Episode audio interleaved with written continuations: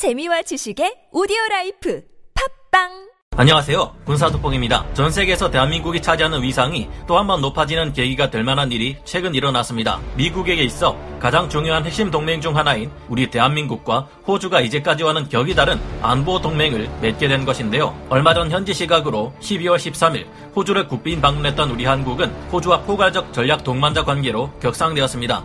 기존에는 유일하게 미국만이 우리 한국과 이 같은 동맹 관계에 있었지만 이제 호주가 여기에 새롭게 들어오게 된 것입니다. 우리 한국이 호주를 미국만큼 높게 평가하고 중요하게 여기게 되었다는 의미인데요. 우리 한국은 최근 호주와 1조 원 규모의 AS9 헌치맨 자주포 수출 계약을 맺었습니다. 이 계약을 신호탄으로 우리 한국은 앞으로 호주와의 전략적 방산 협력을 강화할 것이라는 기대를 밝혔습니다. 이로 인해 호주는 그동안 군사 안보 분야에서 간절히 원해왔던 한국과의 협력 강화라는 큰 목표를 달성할 수 있게 되었고 우리 한국 또한 호주로부터 얻을 것이 많을 것입니다. 이번 방문에서 한국과 호주, 양국은 탄소 중립 기술 파트너십 이행 계획, MOU를 체결했고 우주협력 MOU를 체결했으며 핵심 광물 공급망 협력 MOU 또한 체결했는데요. 얼마 전 체결된 1조 원 단위의 AS9 헌츠맨 자주포 수출도 앞으로 성사될 가능성이 높은 5조 원 규모의 AS21 레드백 수출도 빙산의 일각일 뿐이라는 호주와 한국 두 국가 협력은 얼마나 강력한 시너지 효과를 낳을까요? 한국과 호주가 포괄적 전략 동반자 관계로 격상되면서 세계 위협이 되고 있는 대륙과 북한이 이를 예의주시하고 있습니다. 이제 미국은 대륙을 남쪽과 동쪽 모두 에서 압박할 수 있는 가장 강력한 파트너들을 두게 되었는데 우리 한국 또한 호주처럼 핵잠수함을 가질 수 있게 될까요? 지금부터 알아보겠습니다. 전문가는 아니지만 해당 분야의 정보를 조사 정리했습니다. 본의 아니게 틀린 부분이 있을 수 있다는 점 양해해 주시면 감사하겠습니다. 요즘 또다시 세계에서 가장 많은 인구를 가진 그 나라를 힘이상 원래 발음대로 발음할 수가 없는 상황입니다. 저도 이런 상황이 참 불편하지만 그 나라를 부득이하게 대륙이라 표현하는 점 양해 부탁드립니다. 문제가 많은 호주 무기체계, 한국과의 협력을 높여야 한다는 호주 밀떡들. 호주는 최근 대륙에 대항하는 미국, 영국, 호주 3국이 모여 체결된 오커스 동맹의 핵심 멤버로서 드높은 위상을 세계에 떨치고 있지만 막상 그 속을 들여다보면 아직까지 군사적으로 적지 않은 문제를 가지고 있습니다. 호주는 프랑스와 맺은 77조 원 규모의 디젤 잠수함 계약을 일방적으로 파기하고 공격 원잠을 개발하기 위해 미국과 영국의 도움을 받게 되었는데요.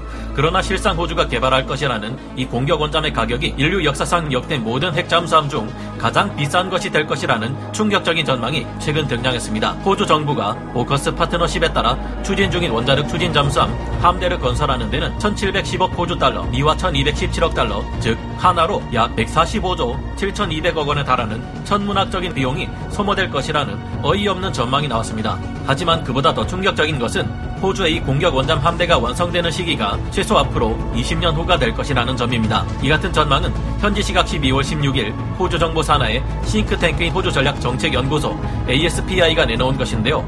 ASPI가 내놓은 보고서에 의하면 호주가 건조할 것이라는 핵잠수함 한 척의 가격은 무려 18조 1천억 원인데 정말 도저히 믿을 수가 없는 가격입니다. 심해 F-22로 불릴 만큼 강력한 공격 원잠이며 가격이 너무 비싸 천조국이라 불리는 미국에서조차 세 척만 건조되고 취소되어버린 시울프급 공격 원잠의 가격이 한 척당 38억 8,700만 달러, 하나 약 4조 6,333억 원 정도에 그칩니다. 현재 미 해군이 건조 중인 버지니아급 핵잠수함은 한 척에 3조 5천억 원 정도의 가격대인데요. 미 의회에서 이것도 지나치게 비싸다는 질타를 받고 있는 미 해군의 차기 공격 원잠 또한 척당 6조 5천억 원, 그보다 더 비싼 차기 전략 원잠조차 8조 2천억 원 수준의 가격이 될 것으로 예상되고 있는 상황입니다. 그런데 역사상 최고로 비싼 미 해군의 차기 잠수함들마저 훌쩍 뛰어넘는 척당 18조 1천억 원짜리 핵잠수함이라니 이런 핵잠수함을 호주가 정말 건조하겠다면 제정신인지 의심스러울 정도입니다. 호주가 부유한 국가인 것은 분명 맞지만 인구가 적어서 경제력 전체 규모가 대단히 큰 나라는 아니고 미국을 넘어설 정도의 경제 대국은 절대 아니죠. 그렇다면 왜 이런 황당한 전망이 나오는 걸까요? 아마도 이는 호주 강성 노조들이 호주의 잠수함과 관련된 모든 인프라를 설치하고 앞으로 건조될 호주 핵잠수함에 부품 하나하나, 파이프, 볼트 하나까지 모두 호주 업체에 일감을 줄 수 있도록 국산화해야 한다는 주장을 반영했을 때의 결과를 예상하고 사전에 이를 경고하기 위해 내놓은 수치인 듯합니다. 2020년대 들어 호주에 우리 한국의 AS-21 레드백 장갑차, K9 썬더 자주 곡사포 등이 소개되면서 호주의 밀덕들 사이에서는 한국과의 군사 협력을 더욱 강화해야 한다는 의견들이 나오기 시작했습니다. 이와 같은 주장은 단순히 호주 밀덕들에게서만 나타나는 현상이 아니라는 것을 호주의 언론 매체에서도 알 수 있는데요. 현지 시각으로 2020년 8월 20일 ASPI 더 스트레이지스트의 기사에서는 호주와 한국이 더 긴밀한 방어 관계를 가질 수 있고 또 가져야 한다고 말하고 있습니다. 호주는 비록 상당한 강군을 보유하고 있지만 국산화율이 낮고 이로 인한 무기체계 가격 상승 때문에 골치를 썩고 있는데요. 그런데 우리 대한민국은 호주가 필요로 하는 무기체계들 중 상당수를 굉장히 높은 수준으로 자체 제작하고 있으며 가격 또한 저렴한 편입니다. 호주는 특히 해상 장비와 육상 장비를 많이 필요로 하고 있는데요. 이뿐만이 아니라 한국은 대외 판매 시에 기술 이전 또한 다른 국가들이 해주는 것에 비해 훨씬 후에서 호주 입장에서는 반기지 않을 수가 없습니다. 한국은 호주보다도 더욱 무기체계 국산화에 많은 문제점을 가지고 있는 국가인 인도에서조차 K9 저주포를 멀쩡하게 제작할 수 있도록 도움을 줄 만큼 품질 관리 능력 또한 굉장히 뛰어납니다. 이를 본 호주 밀떡들은 쓸데없이 비싼 주제에 온갖 문제점이 속출하는 자국의 낮은 방산업체 수준을 개선하는 데 있어 한국과 협력이 엄청난 도움이 될 수 있을 것이라 깊이 인식하고 있습니다. 아직은 우리 한국도 핵잠수함을 가지지 못하고 있어 섣부르게 추측하기는 어렵겠지만 한국이 앞으로는 미국과 더욱 협력을 높이고 호주처럼 대륙을 견제하는 데 있어 앞장선다면 현재 미 정부는 한국이 아낌없는 지원을 해줄 가능성이 큽니다. 한미 원자력 협정에 명시되어 있는 평화적 조건이라는 문구는 미국이 어떻게 해석하는지에 달려 있는 만큼 SLBM을 발사하는 전략 원잠이 아닌 공격 원잠으로 대륙 전략 원잠을 미행하여 감시하거나 필요시 침몰시키는 작전을 수행하도록 허가해 줄 수도 있지 않을까 추측해 봅니다. 대한민국과 호주 모두가 공격 원잠을 가지고 대륙을 견제하게 된다면 대륙은 이제 남쪽과 동쪽 모두에서 전략 원잠으로 작전을 수행하는 데 더 큰 부담을 느끼게 될 텐데요.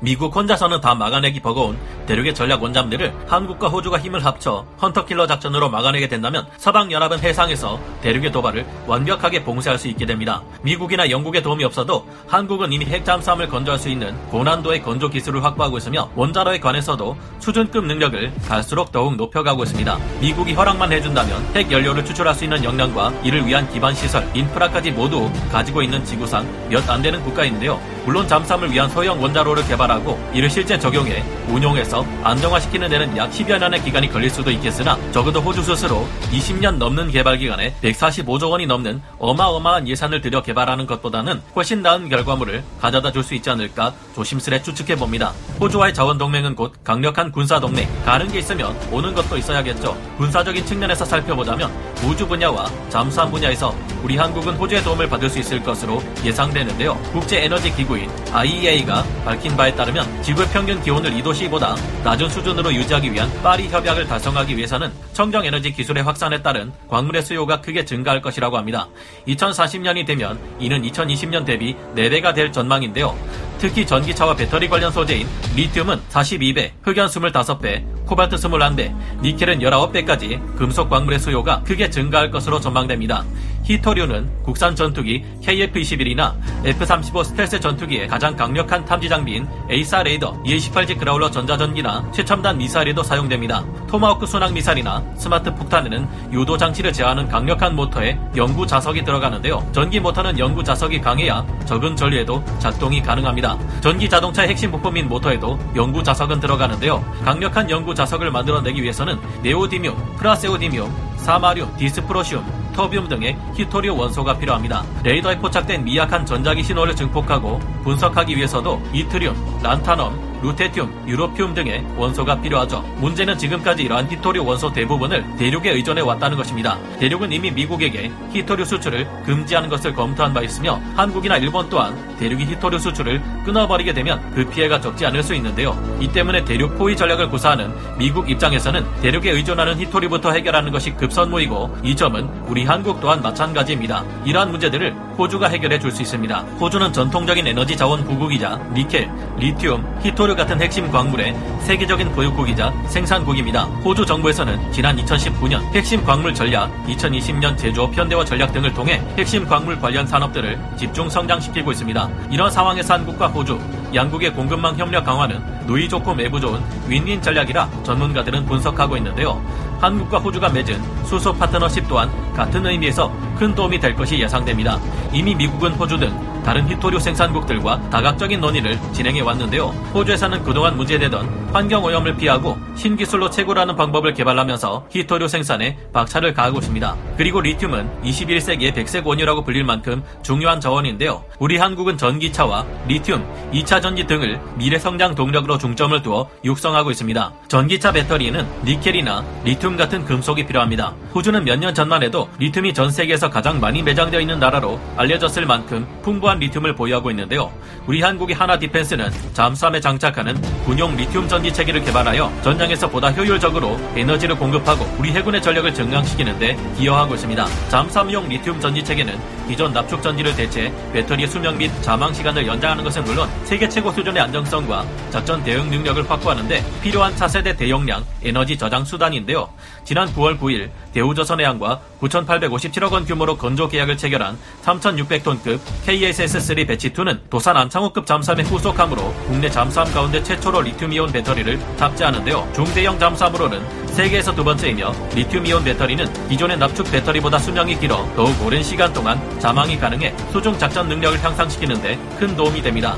이외 한국과 호주 양국은 또 우주, 위성, 로봇 기술에 대해 협력하기로 합의했는데요. 우주 분야에서도 한국과 호주 양국은 우주 개발을 위한 제도와 정책을 소개하고 양국이 공통적으로 높은 관심을 가지고 있는 위성의 활용, 위성항법 등에서의 정책 방향을 공유하는 것은 물론 미래 협력 가능성을 재확인했는데요. 한국과 호주는 모두 2024년까지 달에 다시 인류를 착륙시키고 기지를 건설하는 가장 거대한 우주 프로젝트인 아르테미스 계획에 참가하는 국가들입니다. 아르테미스 계획에는 미국, 영국, 호주, 캐나다, 이탈리아, 룩셈부르크, 아랍에미리트, 일본, 대한민국, 우크라이나, 폴란드, 브라질 등이 참가하는 범세계적인 초거대 프로젝트로 사실상 유인 달 탐사의 원조격인 아폴로 계획의 후속 사업입니다. 이를 위해 한 달 궤도에 장기 체류가 가능한 우주 정거장 루나 게이트웨이가 건설되고 유인 화성 탐사를 하기 위해 더 발달된 기술들을 미리 시험 하게 되는데요. 한국과 호주는 이런 사업에 참여할 정도로 발달된 우주 강국들이기에 양국의 협력으로 얻게 될 우주 기술은 더욱 수준 높은 것이 될 듯합니다. 이와 관련해서 자세한 내용은 한 편의 영상을 만들 만큼 충분한 자료가 모일 경우 집중적으로 다뤄보도록 하겠습니다.